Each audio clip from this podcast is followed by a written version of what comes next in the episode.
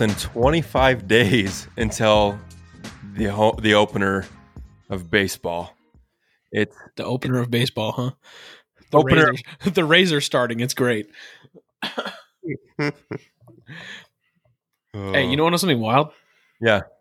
So this morning, as I was contemplating how great baseball was, I turned on my ESPN Plus thing, and uh, I watched the Thirty for Thirty Four Days in October. You ever seen that? No, I haven't. You should. You'd love it. It's uh it's the the comeback victory in the ALCS against the Yankees, Boston against New York. Oh, Oh, bro, it's so good. I was like, man, this is like it's the Curt Schilling bloody sock game. It's the freaking um Johnny Damon Grand Slam. Like, oh man, it was it was crazy. Dave Roberts steal of second base. Yeah.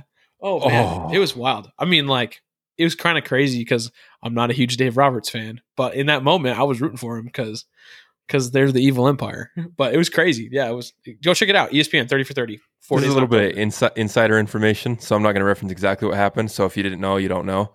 Do you remember JD Martinez had to catch himself in the outfield in a very um, unsavory way last year? Ah, yes. There was a there was a comment by I think it was Jared Carrabis or, or Section Ten posted it, but they said who has the best second base steal in in Red Sox history, and they posted the two of them.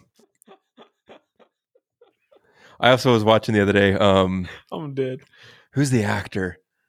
Uh, ben Affleck was doing a thing. It was um, start bench trade or sit or Mm. start Start bench bench cut. cut. Yeah, and one of the ones was Dave Roberts still of second base. Um, something that happened with the Patriots in a football game. I can't remember that. And then one other thing in Boston sports history. And at first he was like, "Oh, start start the second, you know, the steal on second base." And then he switched to the Patriots. I think it was something like Edelman kind of making a Oh, it was probably the circus catch against the Falcons.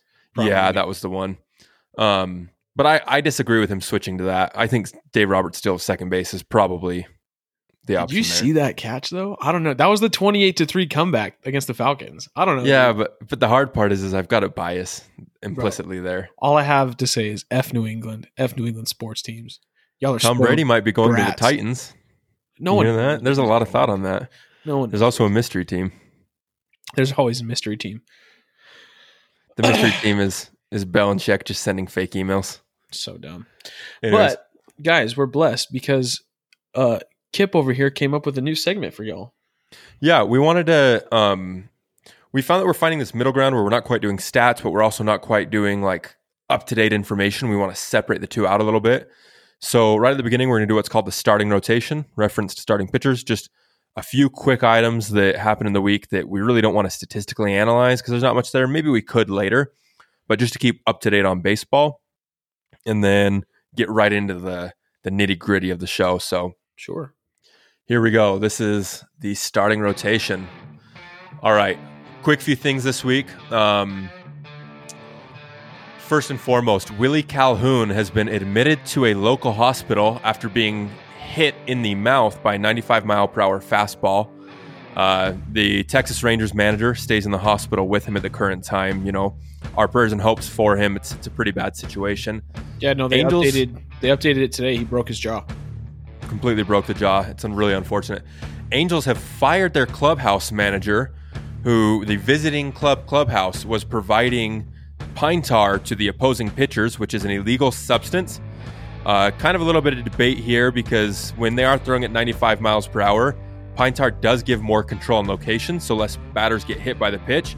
But it is an illegal substance, so quick parting ways there. And last but not least, Aaron Judge has been discovered to have a broken rib from a diving catch last season, trying to rob Albert Pujols of a single.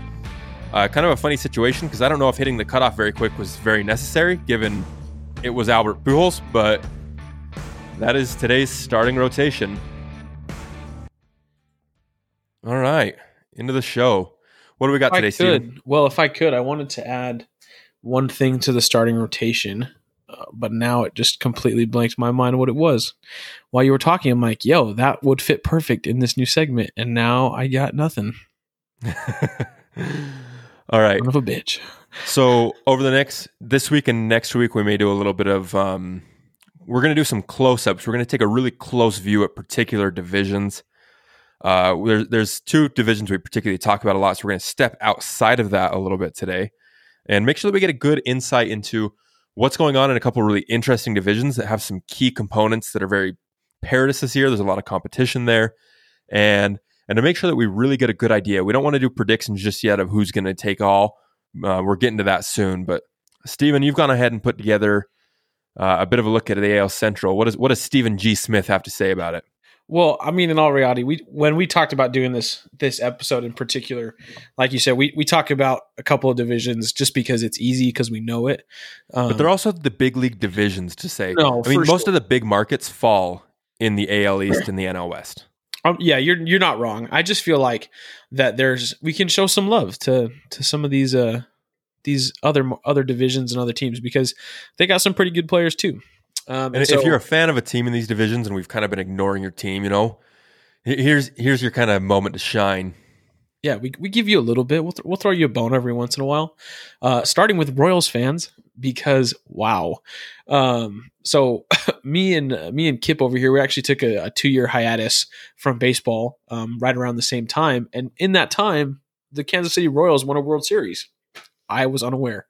Um, because when you talk about, like, all right, let's talk about the last five years, who's the baseball powerhouses? Correct me if I'm wrong. The Kansas City Royals don't really come up in that category. You would almost think of the Giants before you think of them, even though the Giants have kind of had a bit of a, you know, a step back themselves. But the Giants were the opponent they really had to face through a lot of that. No, for sure. Yeah, they it's had like a, it's like the Dodgers and, and the Red Sox last Houston in the last few years, right? Gross. Yeah, yeah. But no, you're not wrong. Um, but I didn't know this. Uh, there was like there was a time 2014, 2015 that they were really starting to push like, oh, there might be a Royals dynasty coming to coming to bat. Um, and unfortunately that all just fell apart. And here we are, 2020, and the Royals are not looking too good. I'm not going to lie to you. But they just got a new manager, Mike Matheny, which if you guys NL Central fans out there was longtime Cardinals head coach, or not head coach, general manager. It's mixing sports right there for a second. That's my bad, guys. Um, and was was really good. Honestly, he was. Uh, he came over. You know, he took took the Cardinals to the to the playoffs four years in a row. His first four years there, kind of took a little step back. And Mike Shildt's doing a great job with the Cardinals. I'm not going to lie to you, but um, they needed someone new after Ned Yost retired. And Ned Yost, the winningest uh, head coach or skipper in Royals history, had a 486 winning percentage. It's, it's a little rough. So, you know, I I believe they brought in Mike Matheny to kind of level the waters. You know what I'm saying? And as far as I could see, I know I was reading some um, Royals fan pages and stuff today, and for the most part, they seem to really, really like him. So, I mean, I, I hope it goes well for him in all reality it's hard to think that between 2003 and 2013, before they even made their two World Series runs, they had literally one winning season. You know, one. I mean, there's there's a lot of there's a lot of different teams that do better and worse, but but to just suddenly blow up for two years out of nowhere and then disappear. You know what I mean? There, there's a lot of teams that are consistently decent or good year to year, you know, yeah. but like um, you know, you think of like like uh like the Tigers and the Orioles have just been crap for oh, yeah. a couple years. You know, we're gonna get and, to the Tigers. Just you and, wait. And the Yankees do well, but like the Royals went from garbage to two back to back World Series appearances to nothing. To nothing, yeah, yeah. No, it was crazy. I mean, it's it was Kip knows, and and it's going to be out there eventually. I took a, a little bit of time this week and wrote about Chris Davis and their his the rise and then precipitous fall uh, are pretty pretty mirrored here. Um, one thing I really wanted to touch on, which is crazy to me, and I think where the Royals can improve most, last year, Jorge Soler, Whit Merrifield, and Hunter Dozier created uh like it's an estimated but essentially 324 runs. Um that means that makes them one of eight teams with at least three players to create 95 runs or more which is crazy right? Eight teams only only eight teams have three players that had that. And yet they had the worst like literally one of the worst offenses in the AL isn't that crazy? Like it's it's so weird to me that you can have these three guys right? Like Jorge Soler led the AL in home runs last year. He he hit 48 home runs yet last year, right? 118 runs created is the most by a Royal since 2001. He's played in the league for about five seasons now. He has 38 total before last year. so I'm not sure what kind of juiced ball he was using, but all of a sudden his home runs took off the chart. So I, I see quite a bit of regression in there. Merrifield led the AL in hits. Dozier had a breakout season 279, 348, and 522 and was last in the American League in runs scored. Isn't that crazy? Or do you think that's like is that something that's sustainable? Do you think that if those guys continue to produce that they'll still be last? Okay, I don't want to beat the dead horse here, but do you think um do you think that the Royals need to be um kind of like the next Oakland A's? You know, like um like do they need to take away the idea of you know, we've currently got three all star players, but the rest of our team just is nothing, right? And so their budget's all tied up there. Like, look at the A's. It, it was 2001 they made that run, right? 2000 they had a great player at first base. Who, who was the player they had there? Um, Pena. Uh, yeah. Wasn't Damon on that team too? Damon. What's Damon's last name? No, no, no. Damon's first name. Sorry, Johnny Damon. Johnny Damon. Right, right. Um, they traded. I'm just going to struggle to remember who they did, and, and we were kind of young at the time, but they traded him off to Boston. And everyone's like, well, or he left in free agency, but it was like this team's going to be crap this year. And they said, okay, how do we remake his offensive production with multiple players for very little money? And they ended up going on the longest winning streak in history because of this. I think the Kansas City Royals are a very small market team with not a lot of financial resource, and they're trying to buy a couple big players when they really need to restructure the system here. That might be the most underrated thing or un, hmm, understated thing you've ever said when you said Kansas City is a small market team. the smallest of small. Um, and I, I don't you mean appreciated to, my take on them needing to change style, but if it's just the under you know small market, that's fine. No, no, for sure. No, I understand what you're saying too, right? Like obviously the Razor example, we talk about them all the time. They're a perfect example of what you need to do as a small market team. If you don't have the cash to compete with bigger markets, you need to take every advantage you can. Go freaking balls deep in analytics, first off, figure it out, get good scouts, build a good farm system, and then spread out your stuff. And I, and I, and I agree with you. They were in WOBA last year, which is essentially like quality of contact. Um, first base last shortstop last, center field last, catcher they ranked 13th. Like there was just so much missing from that team that I just don't see them doing that well. I'm not going to lie to you.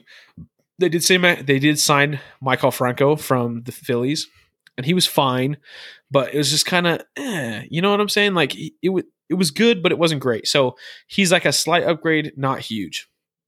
Honestly, you know what? Oh, sorry, go. No, I'm just thinking about this.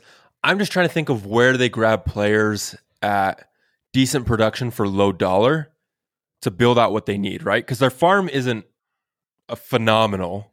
It's number nine. I mean, it's yeah, it's it's top ten. To be number nine's not, but but what is it to be number nine? You know, it's hard to measure the difference between positions jumps. Like, sure. are the top three like, you know, five hundred percent better? Yeah, yeah, yeah. Um, something we you know what you and I are going to do is I think we need to write something because if we were to do this in this episode, we'd be here all night. Sure. But just what players could they afford and could they grab that could give them the offensive production without you know giving up too much in the defense that could actually build this team you know is it trading for a few prospects you know is it bringing in like a like a bobby dalbec and a Jo Adell and a few of these players who may not be proven but you can get them for you know very little money at the current moment and they could do a lot more production than some of the players in those current positions. You know what I'm saying? Yeah, no, I I get what you're saying. I mean, in all reality, they have four of the top um, 100 prospects in the Major League Baseball right now. Um, a bunch of infielders, or really one infielder. He's actually Bobby Witt Jr. He's a monster, but he just came out of high school. Um, he's currently sitting in rookie ball. Um, and then three pitchers coming up 66, 85, and 95. So they have a decent farm system, but they're all in rookie single A or double A. So they're still like a couple years out. In all reality, I don't know what the best option for them is. If if Merrifield takes over full time in center, second base opens up for a guy named Nicky Lopez. I would be surprised if you know him because he had the worst OPS in the major leagues for someone that had at least 400 plate appearances. So I just, ah, you know, I just feel like for these guys to improve, they either need to move on from their GM, right? Do something different. And maybe I'm crazy. Maybe maybe they just hired their GM. I don't I don't think so, but I just feel like they need to change, right? Because you can't have a completely rebuilt team win go to two World Series and then suck again. There's there's a level of consistency consistency that needs to be met at the major league level. And these guys last year, they won 59 games only, which means the percentage of wins was 0.364. Essentially, they only won 36% of the games they stepped on the field for, which isn't it's probably what, the third worst record last year? Uh, Fourth it's pretty worst? close. Probably Marlins, Detroit, Orioles, Kansas And City. Royals. Yeah, yeah. Four. So here's the other question. Do they care to win more games in reality? Now, I'm not talking about the manager. I'm not talking about the players on the field. I'm talking, do you think it's possible there are teams in cities who we call them small market teams because they don't have a lot of like jersey sales and viewership, but they're in high population areas, so they get good ticket sales. And they may just be there for television rights and ticket sales. I don't know if you've seen Detroit and Kansas City games. They're not exactly packed houses. Um, They're a lot more packed in Miami. you're not wrong. hey, those the camp days when they fill it with six year olds, that place is popping. No, I don't. I mean, well, we, I guess there's something to be said about the the kind of the economics of baseball, and it's a pretty pretty big sticking point between players and owners. Every single baseball team, professional baseball team, is worth like at least a billion dollars. You know what I'm saying? Like these are huge enterprises that bring in tons and tons and tons of money. Kip's gonna fact check me on that. I'm I'm pretty sure most of them are worth like a billion dollars, at least a couple hundred million, at least The average is 1.78. billion. Yeah. Okay, blessed. All right, cool. I was about to say like, oh no, I said something so wrong. No, yeah. So, so all these guys have money to move it. Now, that's what we see with their net worth. We don't know what their revenue or their costs are. We don't know what all those are. We we don't have access to those. But at some point, you gotta like show up. You know what I'm saying? Yeah. I mean, their, their value increases. So hear me out. From 2009 to 2019, the value of the Kansas City Royals as an organization went from 372 million to 1 billion dollars. By holding the team, ownership tripled their net worth per se, quote unquote, right? Yeah, for sure. Net worth is just the value of assets. I hate when a lot of people say the owners are being so stingy, they're holding back a lot of money. I get that. You can spend in the millions when you're talking in the billions. But at the same time, Jeff Bezos could lose his entire wealth if Amazon shut down, right? The money is theoretical. Yeah. It's it's all held up in what's an asset. Like like I have a net worth. I do. It's not very high, but it exists, you know? It's probably not even over $100,000. But I own a house. So I have theoretical money that if I turn my house over and everything went to shit and I got rid of all of my, you know, assets, I would have cash to walk away with. Sure. That being said though, they've tripled their net worth with the third least valuable team and probably the third best performing team or third f- worst performing, Worst team, right? Yeah. So, do they care to really spend big money to win or are they in it to make money because there's 30 teams and 15 teams need to play 15 other teams at most any given time, right? Yeah. Honestly, man, I'm not sure. I mean, I think like in all reality, it really just comes down to what product are you putting on the field. And I don't, I don't even want this to turn into like, a, oh, the Royals freaking suck. Like we hate those guys. Like we don't. It just feels like there hasn't been improvement and it, since 2015. It's been six years, and before that, there's a reason I raised the question. Yeah, no, for sure. No, I feel you. I mean, and, and it goes back to honestly a pretty good transition is you look at the Tigers too. Like when we, when I chose the AL Central to cover in this episode, I started looking at it and I was like, oh geez, this is uh this is kind of rough because the Tigers they're gonna struggle this year. They're gonna be freaking terrible. I'm not gonna lie to you. Yeah. Like so bad. You know what's funny is Detroit. So when I say that they were worth like 379 million, I mean with with inflation what they'd be worth now today from that dollar then, right? In 2019 dollars. Tigers are like where are we looking? Um, I had the number just a second ago in my mind. 440 million to 1.3 billion, right? Like all of these teams are literally growing in value daily. And part of that is if if this is getting a little outside of this is where we're really stats, but maybe t- tipping away from baseball. Anytime a new ownership group buys a team, the value goes up because it's worth, you know, if I buy a team and I put in a million dollars for 10% of it, then they consider, you know, that times times 10 to be the total value. Mm-hmm. So every time they keep upping it to buy a new team, like the Mets are about to become worth more when it gets sold, Yeah. quote unquote. Are they getting But either sold? way, getting if if and when, I mean, they they had a bid for ownership this year, right? And it didn't go through. Anyways, move, moving forward though, I I just I am curious why they haven't fired or tried moving over to GM because you have big market teams like like the Red Sox who literally just fired their GM, at the they're and worth- their and their head coach. but that's that's a separate issue. That's not a money issue. Is it though? worth three point two billion. Three point two billion. They're worth three times the amount, right? yeah. Um, but like they're trying to get under the. They're trying to get under the. uh Oh gosh, what do you call this? It's they don't have a like a like a salary cap in the league, but you know the luxury tax threshold, and there's there's a lot that goes into that. There's a good reason for them to do that. But what I'm saying is is there are teams who really turn over their management quite a bit and they look like they're trying to win. And there are teams who, like the Marlins and maybe I would say the Reds, that don't really look like they're trying. The The Reds, Reds, do this year. The Reds okay, do I this was year. like, wait, we just They had a this year. glowing episode like a week ago on the Reds. What are you talking about? and I actually have a lot of confidence in the Reds, and we'll get into that next week if we talk about if I if we end up talking about the NL Central. I have more confidence in the Reds than I think you realize. No, for sure. Hey, just a heads up: the uh, general manager of the Kansas City Royals has been the uh since two thousand six. So do you think they keep him there because he made two World Series runs? Like like kind Dude, of I don't know. Honestly, he wrote a book about it. He's like, he, he probably peaked in 2014. He's like, hell yeah, I did my job. But yeah, he hasn't been able to do it since. Who knows, man? Okay, I just- Mm. so we're talking about the Tigers now as well. True. Um, I I see a note here all about the future was kind of your your way of thinking about the Tigers. For sure.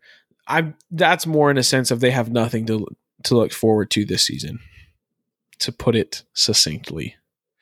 Like they just don't have enough. You know what I'm saying? Like I went and I was looking at it. They have some some solid, solid, solid guys coming up. Casey Mize. I don't know if you got you got to see probably a little bit of him in spring training. Dude was Yeah. wild and and I I love Casey Mize. So he's going to be good. But again, their offense is so bad. They had okay, these guys actually had the worst offense in the majors. Um, Yeah, they they won 47 games last year, so they had a 292 winning percentage. They didn't yeah. even win 30% of their games. Yeah, do you know who their their start who their best pitcher is? Could you name him just off the top of your head? Oh, I do know him, and the reason being is he has we have one good pitcher, and I started him a lot. Shoemake, not Shoemake, Schu, Schumann, no, It's Boyd. not Boyd. Matthew Boyd? Yes, dude. Dude's nasty. Boyd. Yeah. Didn't they have Zimmermann last year? Not They Zimmermann. did have um, Zimmermann last year. You're not wrong. But Is he, I Zimmermann mean, still there? uh, I couldn't tell you. Do some research. Mm, this is what I do know.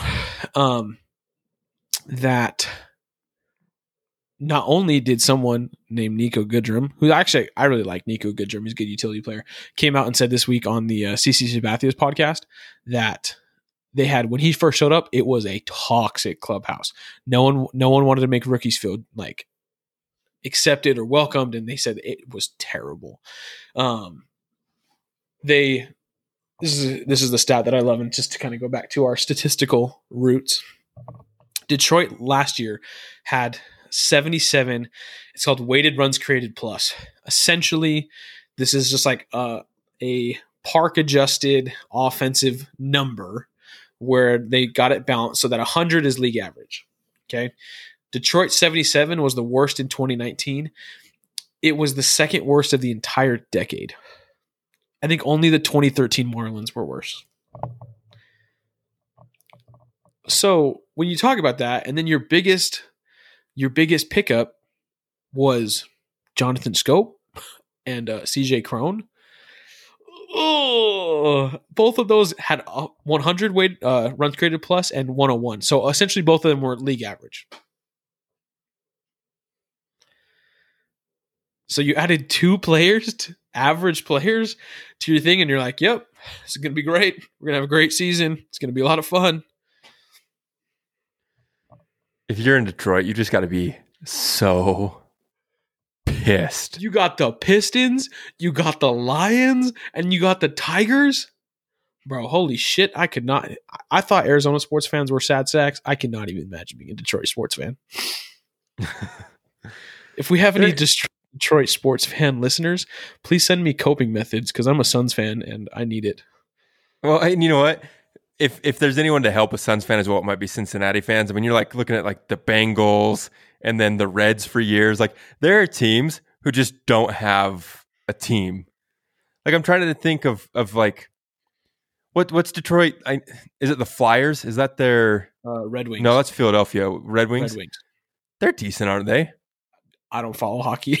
I don't know. Either. I know the I know the Coyotes are on the edge of a playoff push. That's all I know. Oh, it would be yeah. atrocious to be a Detroit fan. I mean, okay, go back to it. Tigers first baseman hit 248 last year. Second baseman hit 228, right? Eh, it's okay. So Cron and Schoop, they're still upgrades. I don't want to put this in. They're still, and they're not even bad baseball players. Still upgrades, still good. But they're both on one year deals. So I guess if they overperform, you can trade them and try to get some prospects back. But that doesn't really help you trying to win more games. Um, another wild stat: uh, the Tigers scored 109 fewer runs than the next worst team in the AL. So they were the worst, and it wasn't even close. So if I just have a healthy prediction this year, it would surprise me if they're not the worst offense in the league next year again. Yeah, um, they're actually what is so funny thing. Baseball prospectus, and I know that you don't love the PECOTA projections, and I understand I that. It. They're they're an interesting beast, and and you I'm have to Cubs take them with a grain one. of We salt. Okay, well, they've been wrong, and I I think here is the first time I'm truly seeing like, wow, this is odd. They have the Detroit Tigers set to win seven, 70 games on their simulator over the Royals with 67. No way in hell do the Tigers outrank the Royals this year. Well, I'm, I wouldn't put that past them, but that's not because the Royals are good or the Tigers are good. It'd be an interesting race to the bottom. 70 wins is ridiculous. Okay, I mean, what is this winning percentage? Because last year, I mean, where were we at? They they had 70 is probably mean- like a 450 ish because 82 is No, 500. But last year they won 47 games. And you're telling me with no changes to the no major changes to the roster, they're going to gain third what 23 wins? Yep. No. Man. PECOTA's great. Well, I It's predicted you know every PECOTA has- presidential presidential election in how long? 10 years, something like that? it's actually done really well up until last year, but there's a reason for that. And I can explain that if we were to do a show about politics, but I'm not going to All right, respect. because I've I've done a lot of deep study on that with our with our research group. But anyways, um so I am struggling this year to really see I, I think it's a fight to the top between Indians, White Sox, and Twins. And there's a reason I say this. I know the Indians don't look amazing this year. I know that. They are ranked by PECOTA to come in second above the White Sox, but the White Sox have been aggressive in the Yeah. offseason. I think that's just because the White Sox don't have any history. You know, No, no, they don't. And you know what?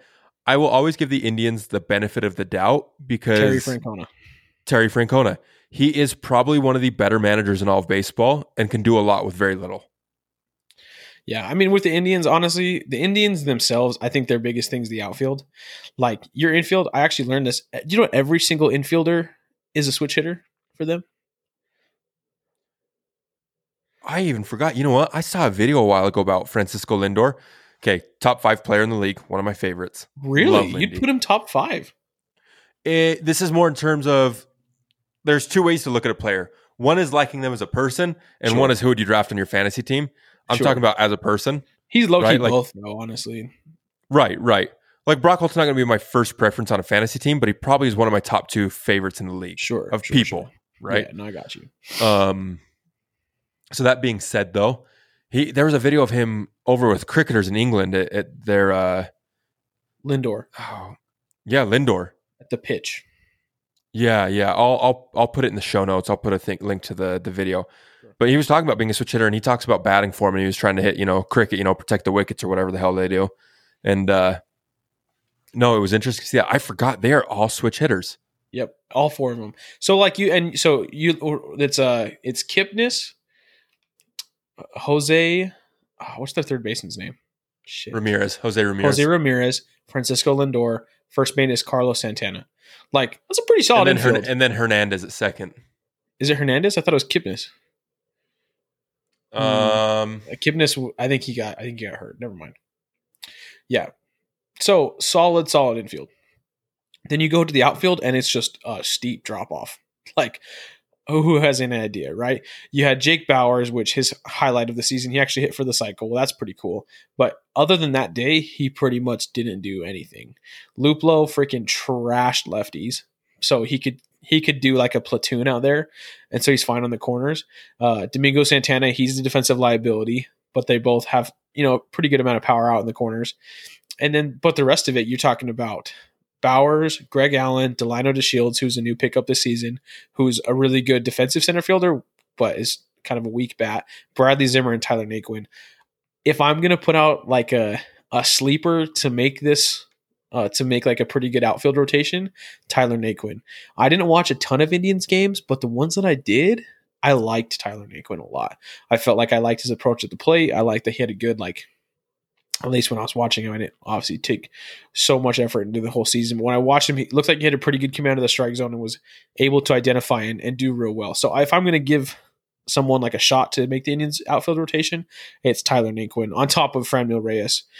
That his ABs are probably going to come from being a DH though.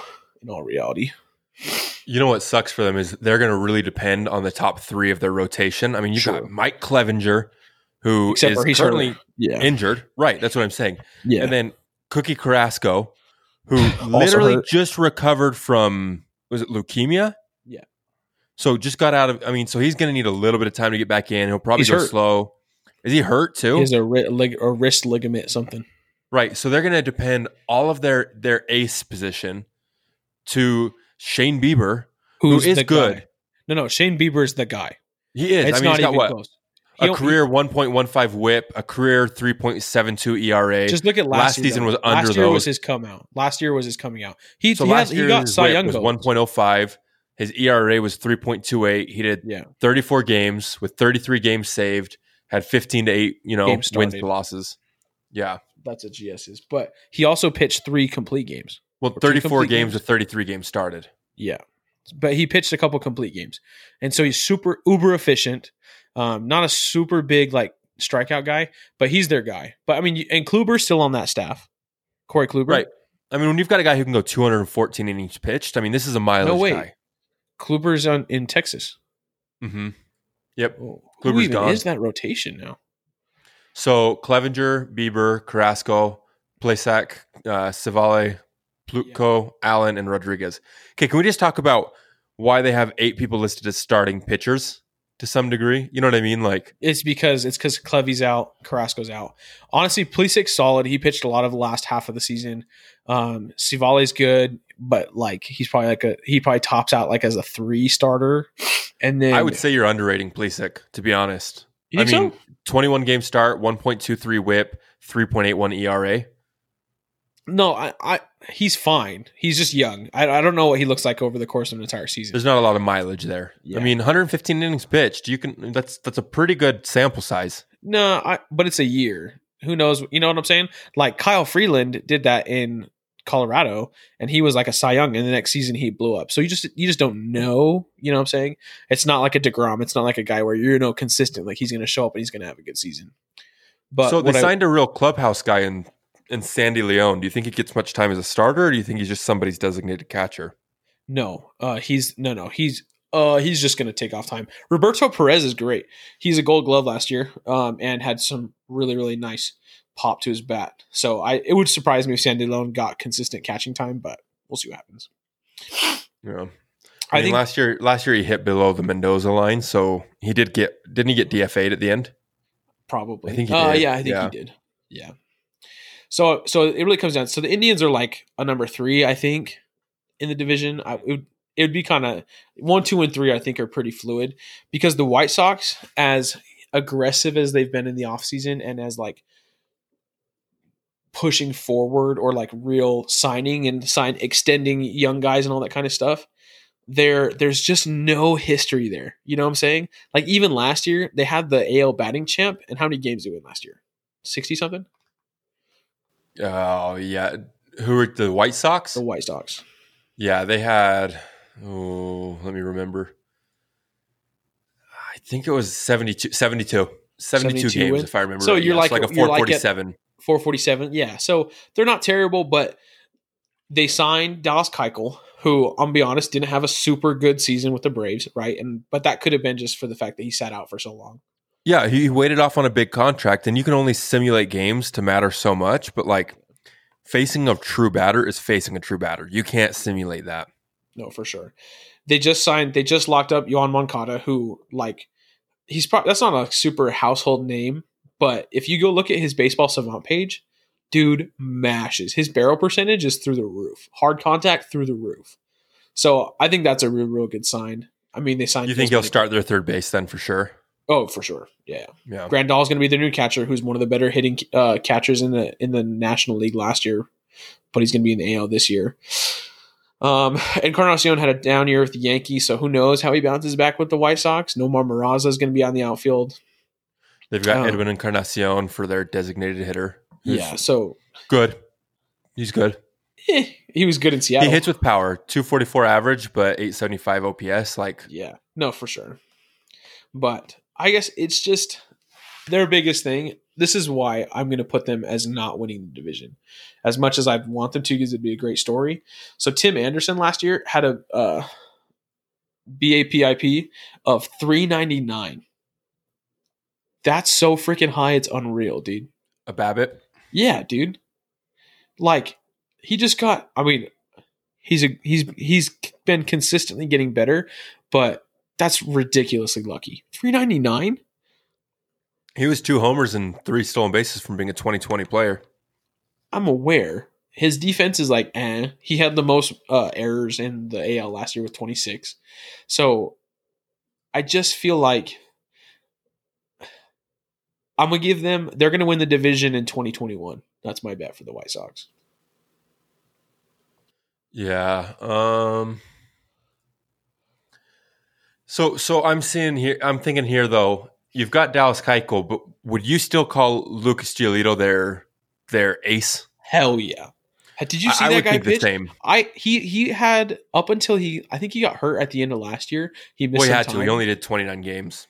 yeah, but he uh, dude but in was 29 like games, he got Cy Young. 176 innings pitched. yeah, dude was the Cy Young. He was gonna be. I I guarantee it. Oh, He was 1.06 whip, you know, so Actually- walks and hits per innings pitched, and then a 3.41 ERA.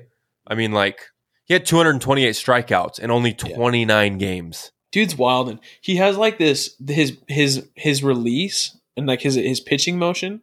He keeps the ball real close to his head, and it looks like the ball like he kind of like almost like shot puts the ball. It's wild. Go watch it sometimes. But you add that on top of Dylan Cease. You ever seen Dylan Cease pitch? Dude can hit 100 on the radar and has a freaking nasty ass uh 12-6 curveball.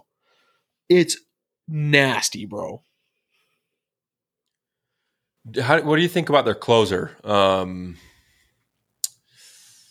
trying to remember. Alex Colomé, I think was his Oh, name. column A, column A. you calling me? Yeah.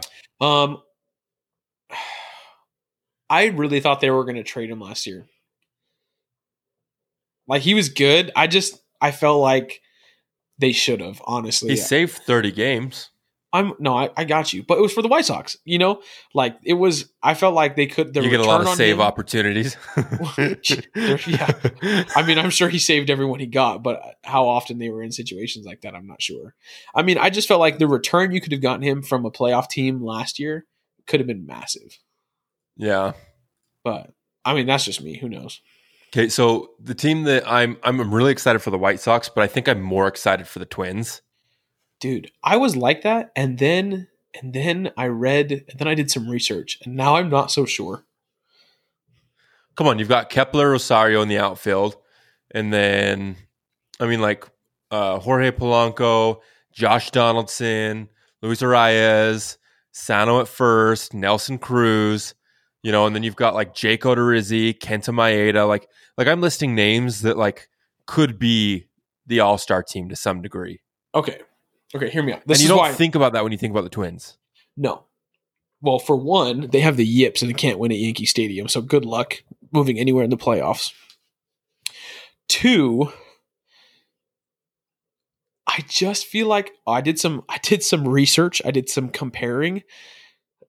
The Twins rotation, their biggest need was uh was pitching, right? They set the thing they they led the league in doubles, they also led the league in home runs.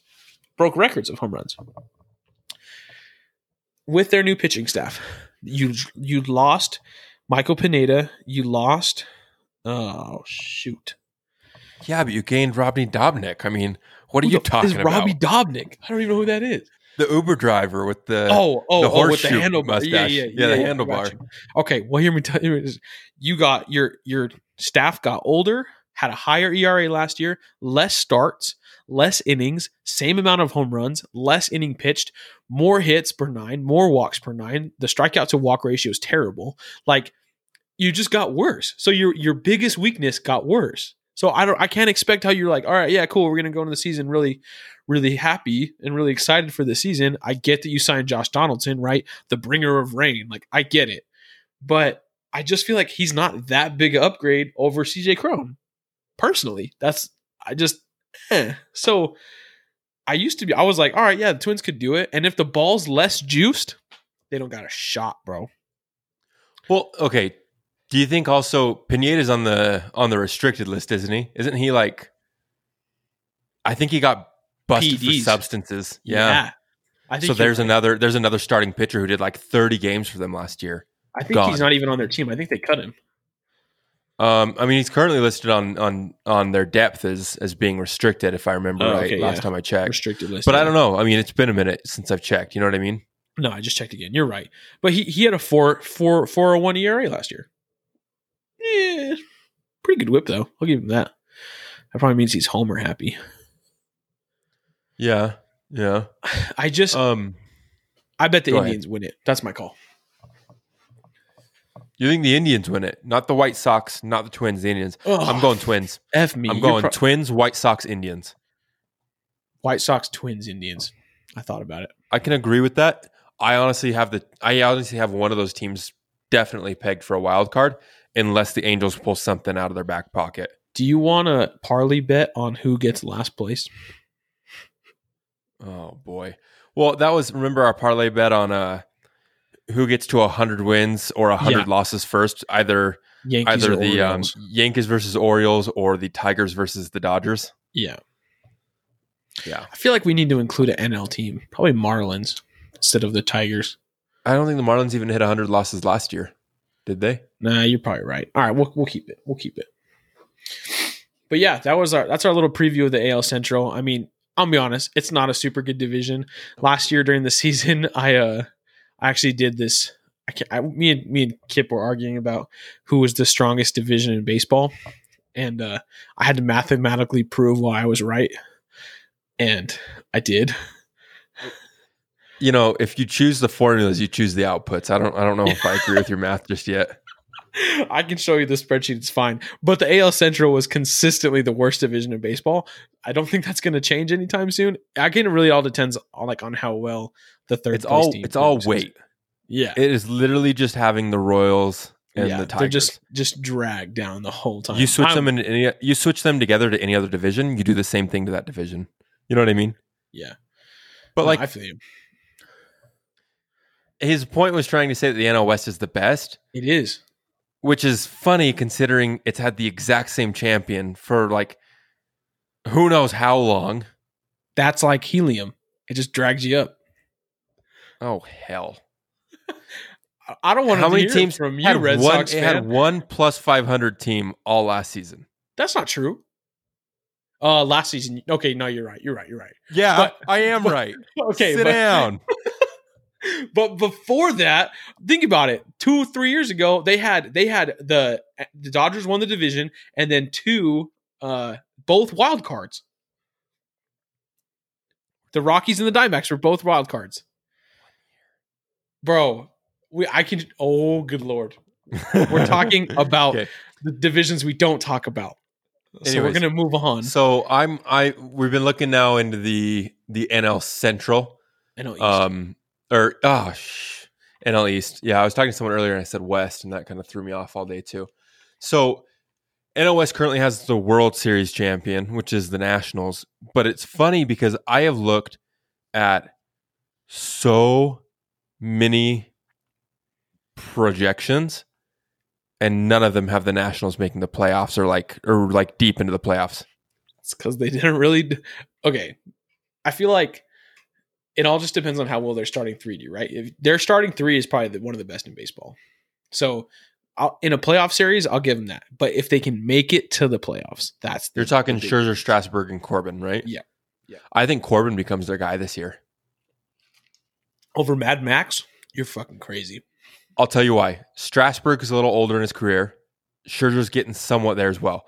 Now, I'm not saying I'm not saying they're not going to be the best pitchers on the team, but what I'm saying is, as you get to a certain point where the trainer starts whispering in the coach's ear that you need to be cautious with this player and you need to protect him himself because they're trying to empty the tank at the end of their career, and that leads to injury. So you've got to restrict their innings. And so then what happens is they dump all of that weight on a new fresh player, and that's Corbin. It's not a terrible. It's not a terrible comparison, but okay. It's true. It's true. Watch watch Corbin pitch the most innings this year.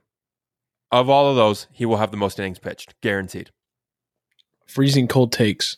I'm gonna send this to you when it doesn't happen. Oh hell yeah, right. So okay, so they they didn't really make any big moves in the offseason. Let's see. Um like a new catcher in Castillo, a first base outfielder in Eric Thames, and then who is I do like him. He's got that huge beard. Talk about he's a massive individual too. Right. And then infielder Starlin Castro and right hand pitcher Will Harris. Ooh, I like Um, Will Harris. Came Yeah, he's a great Giants. he's a great reliever. Um, he's kind of your first from the bullpen when you know in your rotation, wouldn't you say? Yeah, for sure. Oh, 0.93 uh, whip with what like a, a 1.5 ERA and 62 strikeouts last year. Like decent Yeah. guy. De- decent guy. great, Point nine great, great reliever. Great reliever. All right, cool. Yeah. Um, after you get through the top three, you've got is it Anibal Sanchez that they have there? Yeah. Who's just And an innings eater. And He's a gamer, low key though. Yeah, yeah. So so they've got good things going for them. Do you think Thames replaces Zimmerman at first base this year, or do you think Zimmerman holds his spot? Because he's like Mr. Nationals, isn't he? Yeah. I'm not sure how much he actually played last year. Weren't they on like kind of kind of like a platoon last year at first base? I think they might have been. And With you know what? Eaton? Did he spend some Eaton? injury time? I feel like. I mean, he's been playing since 05. Like like I was saying, end of career, right? You've you've got to restrict playing time to some degree here because I think I mean he had six home runs last year, only played 52 games. Like I mean, it's a pretty good amount, but yeah. Um I I think the Nationals, they a lot of rankings have them maybe second. I'm putting them third 100%. Yeah, no, I can feel that. And, and the reason I say that is everyone has the Atlanta Braves number third, and I think that's total. Sh- that's The total. Braves is number three. Ah, they have the Mets winning it, huh? You ruined my punchline. I'm so sorry. I'm sorry. I was just thinking through it. I apologize. Jerk. Um, no, you're good. You're good. So, so Braves are number two, and I think they're the most likely to outdo their rankings. They might even win the division. I mean, their starting rotation is where they do hurt to some degree, right? They don't really have, to me, a great rotation. And, and some people will get mad at me at that. I know I'm going to hear from Braves fan because anytime I say something like this, I hear from fans about it. But outside of Mike Soroka, I, I just don't see. I am Yeah, excited to see Felix Hernandez. He's not. I am excited. rotation, bro. He's he's not going to be phenomenal, but I think he, he's definitely their their number five guy. I I would be surprised if he makes it. Number five guy. If he makes it, it's on name recognition alone because his last year in Seattle was trash.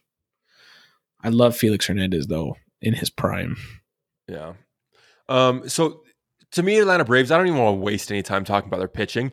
What I want to talk about is their batting because their batting is mean. It- mm. The top Okay. of the rotation is mean. Acuna, I think, is the best batter in the NL East. Shh. You're I'm taking him over Pete Alonso. Oh, that's where it gets difficult, and I have I have a comment on that, but I'm holding that off. All right, yeah, okay. Um, he's he's he's top three batter in the NL East, and there's a reason, or top four, or top top two in the NL East, top four in the NL, top five in the NL, somewhere in there. Okay. Okay. Um, I'm curious if they keep him in the leadoff spot. Leadoff is an interesting position. You know, it it's really depends on who you put here. I I would wonder if you would switch Freeman to the front and put him as support behind, or what you do there. I don't. but- Freeman's not fast enough. So I don't know if you have if you heard this or not. He's been really public about wanting a uh, 40-40 season. Freeman is. No, Acuna. Oh, I was like, really? Freeman. the guy literally, I don't know if you saw the video the other day of him mic'd up on ESPN, but he's sitting on first. There's two outs, which means, you know, you don't have to worry about tagging up if it's a fly. And Ozzy Albies hits just kind of like a flare burner, I would call it, into like left center field, you know, um, pretty shallow and, and But the, the shortstop and the third base and the and the the left fielder are all coming in for it. And he's Freeman's hauling from first base. He's running around the base and he's screaming, "There's wind! There's wind! There's wind!" And sure enough, there was wind. It- you know, outfielders missed the ball because they didn't read it right, and he comes in. The guy was straight up breathing through the broadcast. I was ready for them to demic him. I mean, not really. It was so funny, and I loved having him on. But the whole, I mean, I swear, people next door, my next door neighbors could probably hear it on the TV of. he's yeah. So so him being a 44 no. But he's he's a great I think he's two things. He's a clubhouse guy and he is a he's a talented batter. But no, I I'd be curious to see where they put him. Um it would surprise me if they moved Acuna out of the leadoff spot just because he's he's like that. He's like their electric guy. You know. you don't think Albies like is- an Ozzy Albies could do lead off? I just I feel like Snitker has been like so like firm and like this is where you hit. Like Ozzy Albies is the two. You know what I'm saying? That it just Yeah. feels. It would surprise me if they change it this year. I'm not saying that they couldn't. It would just surprise me. Yeah. I uh I think that Freddie Freeman's definitely the best first baseman in the NL East, and that is only to think that Ryan Zimmerman has been like constantly injured as of late. But that's just that is what it is. Um I'm curious now that Donaldson has gone to the Twins, which is one of the reasons I'm excited about the Twins, just to backtrack. But who's playing third base there? You know, you got Austin Riley, who's got probably the best OPS of their three options. Johan Camargo is not the option I would go with in any case. And then Charlie Culberson has the most mileage over 2019, so he's got some experience on the field. Me, I'm going. I'm going with Austin Riley, but I, I'm curious what your thoughts are. Do you think they need to go out and pick up a third baseman still, or do you think they can settle in here with one of these three? So Austin Riley last year, um, I actually had him for part of the fantasy season. He strikes out a lot, but that's just because he's young, I think, and hasn't fully like grasped that yet. Um, Camargo, people love Camargo in Atlanta. I think I bet he I bet you platoon Camargo and Riley. What for And ha- ticket sales? Might been one of the funniest things you said today. that was awesome. Um, no, Camargo's he's a okay. Camargo's a great defender, super high energy guy, and he can play a ton of positions, like all over the infield and the outfield. And honestly, Riley can too. Riley played in um, the outfield and third base last year. So Culberson is so good at pinch hitting. It would surprise me if they. He's like he's like this extra 13th spot on the roster is like made for Charlie Culberson. So it would surprise me if he plays a lot of third. I bet it's Austin Riley. Yeah, That's my bet. it, it just makes sense. So one of the things I do love about the Braves, I think the shortstop second base combination between Albies and Swanson is one of the more dominant in the league in the majors. And I the reason I say that is they're not the best players. I mean, Lindor's great. You've got Xander Bogaerts with anybody they put at second base. You've got several players who are good, but those two really work off of each other really well. They've been together for a good number of years. You know, you always see that um, Swanson always puts it just right into good play for Albies. You know, anytime that he's got to throw a lob, he throws it across the base so he can run across and then make the pivot. If he can hand it, he'll give it to him right where he can touch the base and just jump off the foot. I mean, there's a dynamic you can see between the two of them. They are probably the best at getting the double play in the AL East for sure. NL East. Ow. But yes, NL East. in the Yeah. AL East for sure. No, no, no. In the NL East. Hold on, hold on. I need to think through who's the Phillies don't. Uh, they have Didi now. That could be fine. Didi and Cesar Hernandez. I'm curious about that. yeah, me too. Um, Do you think Swanson has anything to prove this year? Do you think he's one of those players that really needs to like grow Just- into something or Yeah, at this point, I think his his defensive game has always been good. Um, I think he just needs to just get more consistent at the plate. I feel like he took some pretty good strides last year. I feel like he pushed, you know, pushed the boundaries a little bit. Like, was definitely more consistent, but it still just wasn't there. You know what I'm saying? Like, you look at his offensive numbers, and nothing's like, oh man, that dude's elite. But it was significant progress from the year before. So I think if he can continue building that, then he could be like a legitimate all star on that team. Yeah.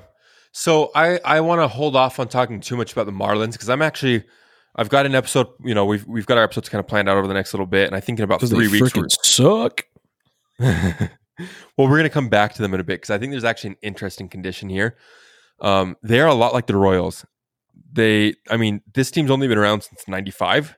When was that last expansion? Yeah. Were they yeah. added with the Diamondbacks? Was that who they were added with, or Dude, honestly, I can't, I can't remember. it was that, Diamondbacks that were last 98. expansion, or was it the Rockies? Anyways, doesn't matter. Um, Marlins only won 57 games last season. They're projected to win 70.3, but still lose the division at final this year.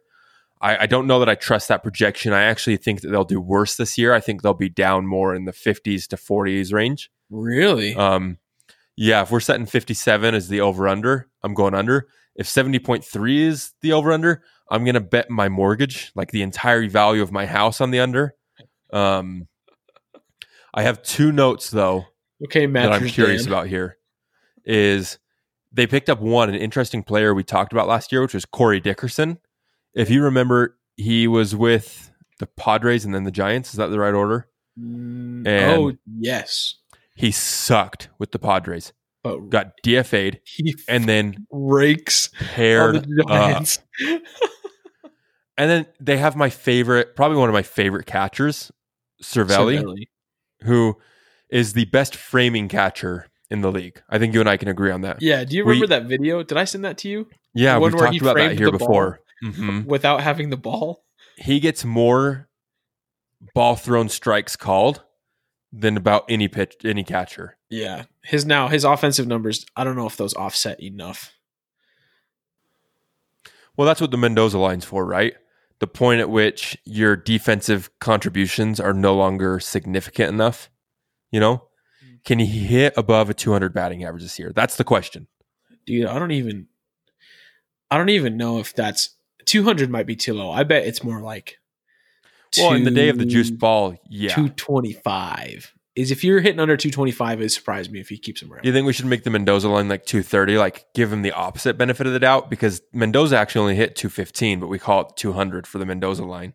Uh, Like we can't even give that guy think- that last 15. I think he finished at 200. I think it's 215, but we'll we'll double check that. Anyways, um so so those are interesting acquisitions, but I'm actually going to hold off on more about the Marlins. I, I just don't think there's any interest there in anything really to measure. We know they're not going to do well. Um, you know, n- I'm sorry to now Hall of Famer Derek Jeter, but it's it's just it's not going to happen. Hey, they have like a top six farm system. Who knows? Maybe they're maybe they're playing. Maybe they're, maybe it's the long con. What good is a farm system that's being left unused? That's not Right. true. They're adding Okay. to it. Well, let me ask you this because I was wondering this with the Royals. Now I'm wondering this with them. Whoa, whoa! Okay, before the Astros right were now. cheaters, the Astros were cheaters. Do you know what I'm thinking? I don't. Please. a lot of people who tanking? are very deep, yeah, who have very deeply followed baseball. I have a lot of people who have hated the Astros from before that, who deeply hated them. A lot of them are Yankees fans.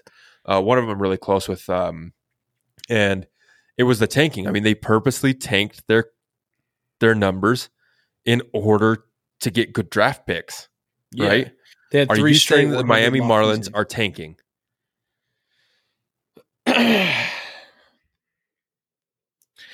I believe that there was a pattern put in place that shows you can have fans that can suffer through lots of losing if you then perform really well. And then they'll stick by you even when you're renounced as a cheater. So are they tanking or are they following an example? I'm not sure.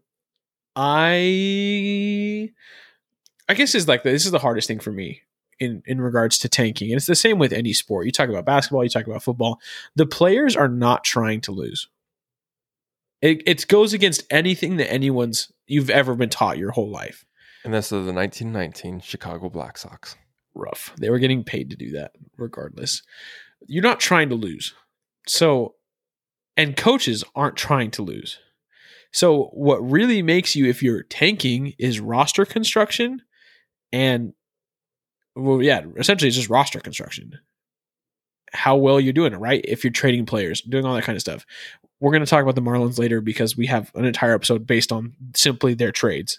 It's ridiculous. not just their trades, but like how they came in hot and then have been literally the the worst luck team ever. Like I think they stepped on every crack on the sidewalk, broke every mirror they could break, and then like I don't know, just are living in a ladders in the perpetual. Friday the Thirteenth, walking under ladders. Like these guys just every single time they trade, the ne- that player that leaves becomes a perennial all star somewhere else. Well, Anyway, the shoe fits. Um, I am actually really curious about the Phillies. I have them on my projection to be number four in this division, but I think I might disprove myself. Wow. So, and here's why I say that. Okay. You've got Didi Gregorius coming in at shortstop and adds to their batting rotation. Sure. but Um, who's he Harper's replacing? now. Hmm? Who's he replacing at short? He, he is replacing uh Segura. Yeah, Jason Segura. Um, Segura. you know what though? He's probably going to move to th- third base. I bet. You think so? Yeah, oh, because is- Franco's gone. Yeah. Uh huh. Um, then you add Joe Girardi coming in as the skipper, which you don't have to love or hate him, but you have to know the guy knows baseball, right? Yeah, but so did what's his name? I, every, if you're a manager, you know baseball, All right. but then there's managers who, like, you're never going to say Joe Maddon isn't one of the better managers, right? Or Mike Scioscia, or right? Like these are funny enough. I just listed two the two previous Angels, you know, managers, or not two previous, They're but legends, two Angels bro. managers back to back. legends. Yeah. Um, Harper's settled into the team. He's there now. I'm actually, I, I was looking at their depth chart earlier and I noticed something interesting. Uh, Quinn is listed for both the left fielder and the center fielder at the Ooh. top of their their depth field. Yeah, exactly. Right. Roman Quinn. Quinn? Oh, Robert Quinn. Oh, yes. Roman Yes. Quinn. Roman Quinn. Roman Quinn. Yes, yes, yes, yes. And you've got Haseley in center field and McCutchen in left field, who are listed kind of after him in their depth chart listing. And I don't know that the depth chart listing is necessarily accurate, but here's my thoughts. Roman was had 109 at bats with four home runs, a 213 batting average. So I'm just going to list the slash line, which goes batting average, uh, On base. on slugging. base, and then OB, Slugging. on base plus slugging. No, just slugging. Uh, I have an OPS, so that's what we're doing. Um, 213, 298, 668, We right? do our own things here. this is my slash line. Okay. then you take McCutchen, who had 219 at bats, double, with 10 home runs, with a 256 batting average, 378, and 834. Literally better on every account. And Haseley, who has a 222 at bats, five home runs, so didn't really hit as much in the home run department, but had 266 home run, 324 on base percentage, and a 720 OPS. I don't think Romans either. I think McCutchen and Haseley has to be their starting outfielders. So Kutch still has a torn ACL. That's why he's not listed right there. He's coming back from that. He didn't play all of the second half Okay. of last season. Is. Haseley injured as well? Um, no. So Haseley and Roman Quinn bring up um, two different kinds of center fielders. Quinn is like a defensive. Quinn is like a defensive uh, center fielder. He very much um,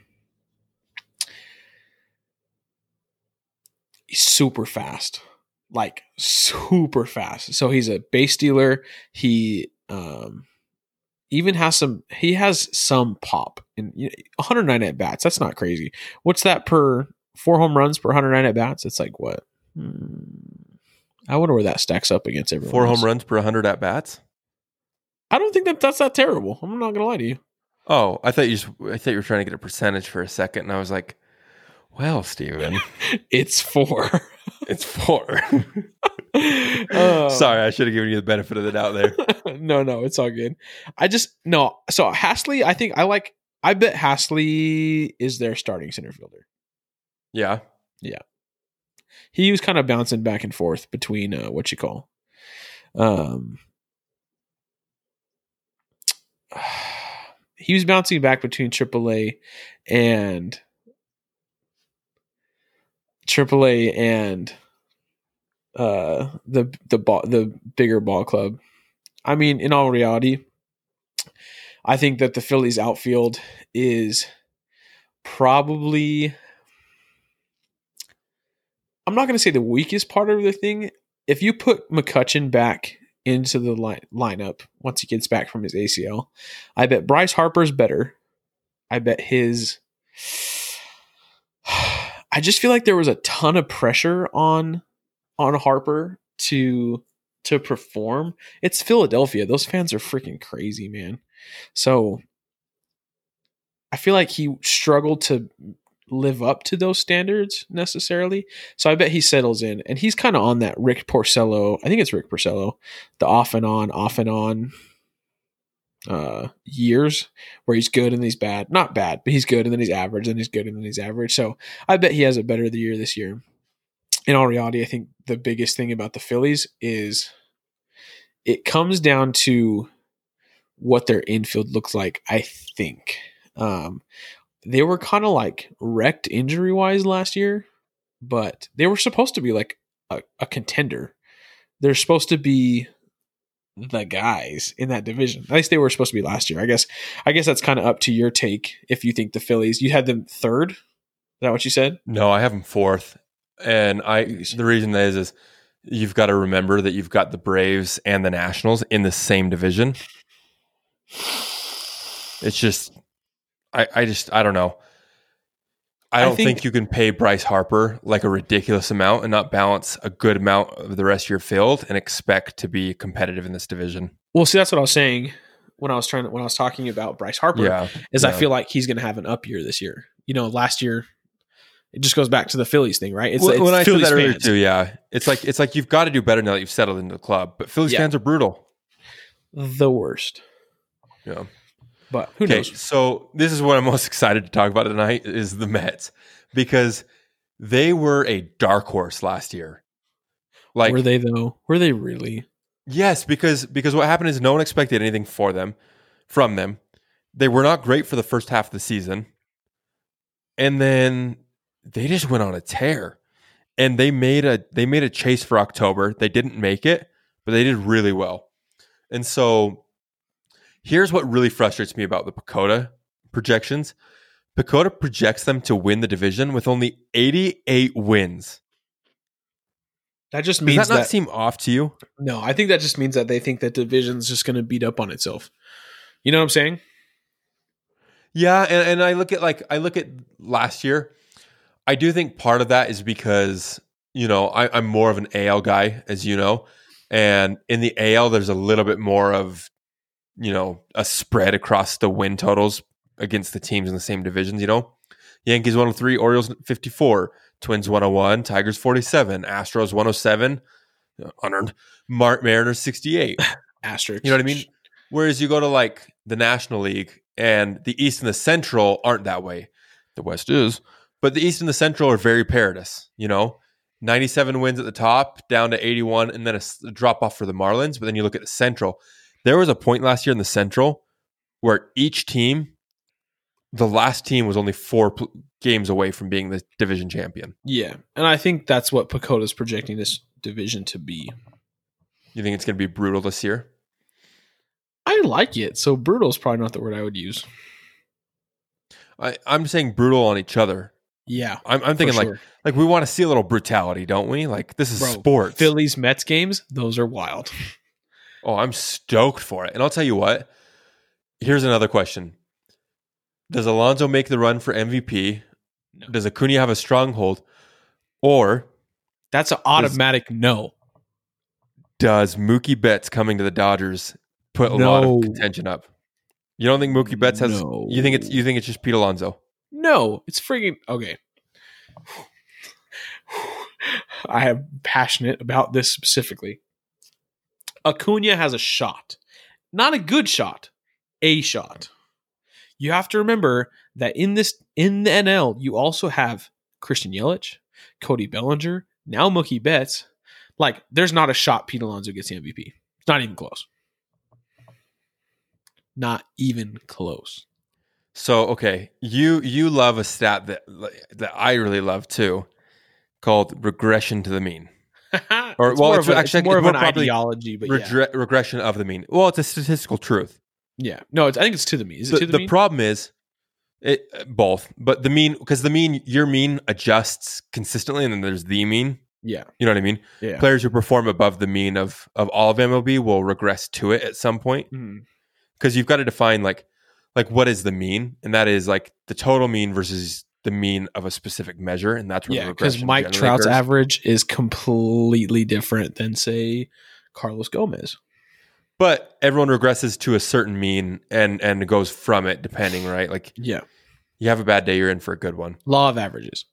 Yeah, yeah, absolutely. Um, do you think Yelich and, and Peterson are? So Yelich left last season on injury. Remember that? Oh, I said Peterson by accident, but I meant to say Bellinger. yeah. Yelich, I think, would be just fine. You have to understand, he hasn't had an off, really an off point in his career since the All Star break of 2017, I think. Yeah, and his career hasn't been like really long to this point. It's probably what, But- like four years? Four or five, maybe? Yeah, yeah. I think that the MVP race will be more contentious in the NL than the AL this year.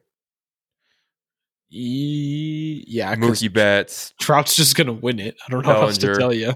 Well, yeah, that's the other thing is you don't have Trout in the NL, right? Like, like Trout is the greatest player in history currently playing, Yeah, no, I saw, I saw, a and not to confuse that, not the currently the greatest player playing. He is the greatest player to play the game, and he is currently playing. Yes, you've already crowned him. Yeah, yeah. Why not? That's stats, baby. Wowza! There's some, there's some people he's chasing. There's some people he's chasing, and this is why I'll give you that because so Babe Ruth's the guy, right? Currently, But here, here's here's my argument, and now this is painful because I have a deep love for Babe Ruth, okay. a very deep love. But you've got to remember, Babe Ruth played in 1919. You know, like who was Babe Ruth playing? Dude, no, do not go there, bro. Do not go there because there was some ballers back then. Some ballers. And you have to understand Babe Ruth was Ballers getting relative to who who were they playing? bro do not give me that do you under bro okay this could be this could be an entire episode all in itself so i'm not going to go super into it but let me tell you what the fact that babe ruth was collecting war pitching and hitting dude was lights out on the mound dude was wildin and he could smoke like bro no we're we're we're coming back to this Are we talking like smoke camels or or smoke the ball? yes yes to all of those questions well, well, well, drunk in a drunken stupor. Yeah, and freaking still crushing the baseball. Have Just, freaking just for Mike. reference. let's let's have let's have Mike Trout go out and party the entire night before and see how he shows up hungover because Babe Ruth killed it. Let me just put this this way, though.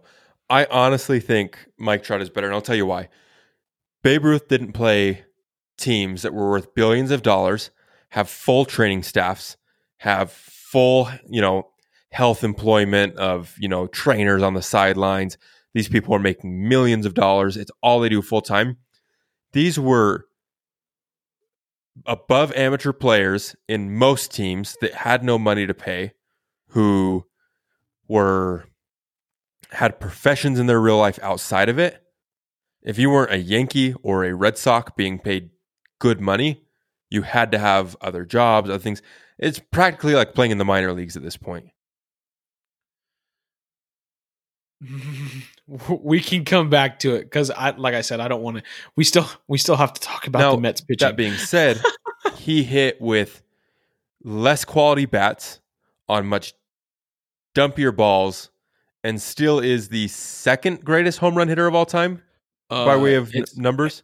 no, it's Hank Aaron. No, it's Babe Ruth. Hank Aaron. No, no, No, no, no. Barry Bonds. Hank, Hank Aaron, Babe Ruth. Babe Ruth. Yeah. But that being said, um, We're coming back to this episode. We're coming back to this in a future episode. Okay. So you've got a great rotation for the Mets too between DeGrom, Syndergaard, Stroman. They just picked up Wacha. And then I actually think one that's underrated here, and I, I, di- I didn't like him last year, is Rick Porcello. And I know you know I was going to say this. It was not here. I there is something science is about theories that hold up over time and he has literally had a great year almost every even year 2016 he won cy young Yeah. 2017 he sucked 2018 he was a big part of the push to the world series with the red sox 2019. 2019 he smashed monitors walking back into the video replay room because he was so pissed because he knew he was pitching like absolute garbage Was he breaking monitors because he was pissed, or is it because they had a live feed to the pitcher to the? Listen here. when the commissioner's report comes out, I'm going to beat your face with it because they've done absolutely nothing. The oh, Red I'm Sox. so glad this got recorded because that's gonna bite you in the ass. Let me tell you what. okay, you know what? Let me put this here. Either they have done the worst shiz in baseball history, which is why this keeps getting pushed and pushed and pushed and pushed, or they've done nothing and Rob Manfred and his high castle is waiting for some player to crumble and say something that may or may not have happened to make news. It's garbage. It needs to end. It's a witch hunt. And I think that it's a mismanagement of a commissioner who thinks the World Series trophy is nothing better than a piece of metal when it is the commissioner's trophy in his name and he's going on some wild hunt through the Red Sox organization because they were doing the same thing every other team was doing. They were decoding signs in the video replay room by eyesight, not some Excel worksheet. Yes, in 2017, they were relaying those signs when they saw them on the monitor forward to a trainer on an Apple Watch so he could call out to the team from the field. But now they were illegally, legally stealing signs per se. Did you Where- say illegally, legally? Yes, I did say that. And here's what I'm saying. It is legal to steal signs in baseball. It is legal to relay those signs to the cat to the the batter. With Apple Watches? Not with Apple Watches, not with electronic means. they found out what the signs they're looking for are in the replay room, which is where an illegality happened. If you listen, everyone's talking crap on the Astros. Nobody's talking crap on the Red Sox. Why is Because nobody the talking crap report on them? hasn't come out yet. No, it's because everybody's doing it and no player wants to implicate themselves when they're all doing it because they all have replay rooms. They are literally getting onto second base, looking for that sign, and then they're telling them, hey, this is what's going on. It's just, it is exactly what's happening here. I. There is very little that gets me this frustrated. they better Doesn't- they they better have been doing something like like they were switching out the balls and they were using all special bats and they were you know they were the ones who actually invented code breaker in something and they like sent a player to the Yankees just to spy like for the report to take this long it better be that serious We'll see what happens. I think I, I think just Shit. in in in It's an effort shit. to to tie this episode in a bow. If there's anything you designated sitters learned from today, the NL East is going to be real competitive. The ALS is going to be the cellar dwellers of the American League, and Killpack is still concerned about this commissioner's report. Okay. Um I do think though on on last notes on the Mets closing up, I do think that they shouldn't have given up Zack Wheeler. Eh, we'll see what happens. I'm curious if that actually helps Philly as much as you think. Um I do think getting Porcello, I do have an argument for you here. I um I think that he brings a lot because one, I think Cole is better than DeGrom in New York, and it's the same reason I think Porcello is going to do well here. I think pitchers that come to the NL from the AL do better. Why? Statistically, the A, the A- AL is the more offensive league. It is better offensively. Now, the NL may make up for it in defense, but if you look at it, every game played in the AL has one more run on average on both runs allowed and runs scored. On average, they're an offensive league, and part of that is the designated hitter. I think he brings some of that with him. I'm curious to see how that does. I think that the Mets really depend on Diaz recovering as a huge piece. If he can get back that fastball he had in 2018, that he just seemed to not be able to throw in 2019, I, I see the Mets being able to make a World Series run here. I, I think the Dodgers have. Yeah, hear me out. Hear me out. I said a run. I didn't say they would make it nor win it. The Dodgers are obviously the heaviest contender. Um, the Braves could come up. I think they come up to the wild card, but they could make it to the World Series. I'm not sold on the Brewers. I'm not sold on the Cubs. I have a few things to say about the Reds, but we'll get into that. But that's that's my take for this. I I don't know. Any any last thoughts from you? I think you're freaking sick in the head if you think the Mets are going to go to the World Series, but sure. I didn't say they're going to go to the World Series. I'm just saying they could make a run. I think in I all think this will reality, be a year they'll remember. we'll just have to see. I mean, like I said, it's going to be a hard division to win. I think I think the Braves are going to be good. I think the Phillies are going to be adequate. I think, I think with all of them, all three of them beating up on each other, it would be surprising to see if even one of them, if if, if a wild card team comes out of the NL East. That'd surprise me. Yeah. Guess we'll see.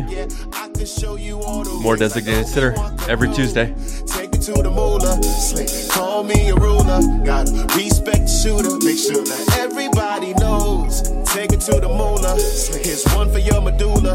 Gotta respect the shooter. Make sure that everybody knows. Say, say, you can find me looking up to the sky. Cross me, get cut like a ride. It's do or die. I want the pie. Say, just me and you think you could try. Your team know I'm the guy with the guy, heads in the sky. Yeah. You can find me looking up to the sky. Trust me it come like a wire. It's do or die. I want the prize. Yeah. Trust me, you think you can try. And team on the guy, you with the guy, heads in the sky.